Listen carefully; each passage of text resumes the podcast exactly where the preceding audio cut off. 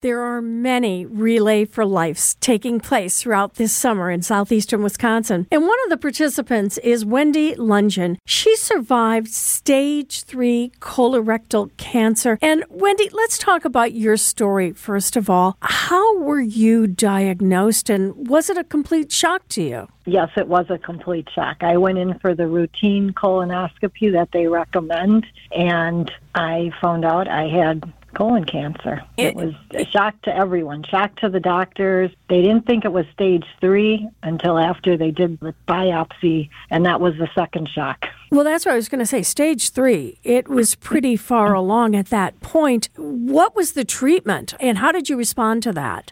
Well, I had surgery and they removed a portion of my colon and, and tissue all around it, including lymph nodes. And that's when they determined that it was stage three and in the lymph nodes, and then I needed chemo. How long did you take chemo? Well, originally the surgeons had told me that it was going to be six months of chemo after that. And again, this was just overwhelming, complete shock to me and my family because I had no symptoms. Fortunately, thanks to research, you know, from the American Cancer Society, supported by partnerships like Kohl's Healthy Families Grant. When I got to the oncologist, they said, yeah, the protocol has been changing and you're only going to need three months. So I was fortunate to be in that window of time when they went from six months to three months on the chemo. How long ago were you diagnosed and did you have the surgery? It was just five years. Okay, so you December. So 5 years cancer free. I mean that is kind of that marker you look for, isn't it? Yes, that was I had an appointment in February that gave me the all clear 5 years. We don't need to see you again, which was just wonderful, a huge goal of mine. Oh, well, congratulations on that. But the good news is you are sharing your story and not only participating in the Relay for Life and Hartford Slinger, but all over the state. As a survivor, what's the message you're trying to get out to people? That there's hope.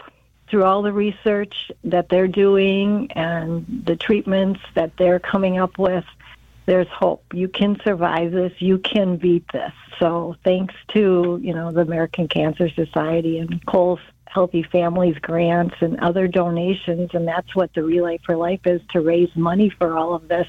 There is hope, and people are beating it, and we're living long, healthy lives. In your own personal life, after that diagnosis, the treatment, the five years afterwards with regular checkups, did your life or your lifestyle change in any way from what it was like previous to being diagnosed? It definitely did. After I got through the treatments, I was like everyone else, what you go through. I eventually came to the conclusion that I needed to do something different. And of course, it's overwhelming. Where do you begin? People say you got to eat healthier. What does that mean? You have to exercise more, you know. And at first, everything was just overwhelming, and you don't do anything because you don't know where to start. But I went started with a yoga studio that I had been going on and off to, and they had an unlimited option with different types of classes, including weightlifting exercises. And I signed up unlimited and started going five days a week. And then I started changing my food one at a time. You know, what can I do different? What should I not be eating? It was a very slow process. As I look back, I've changed a lot in the last five years. And I guess my other message to people is you can't just stop once the treatments are over. That's really just the beginning of changing your life so that you don't have to deal with that again. Wendy, thank you so much for talking with us today and sharing your story. I think you inspired a lot of people. Thank you.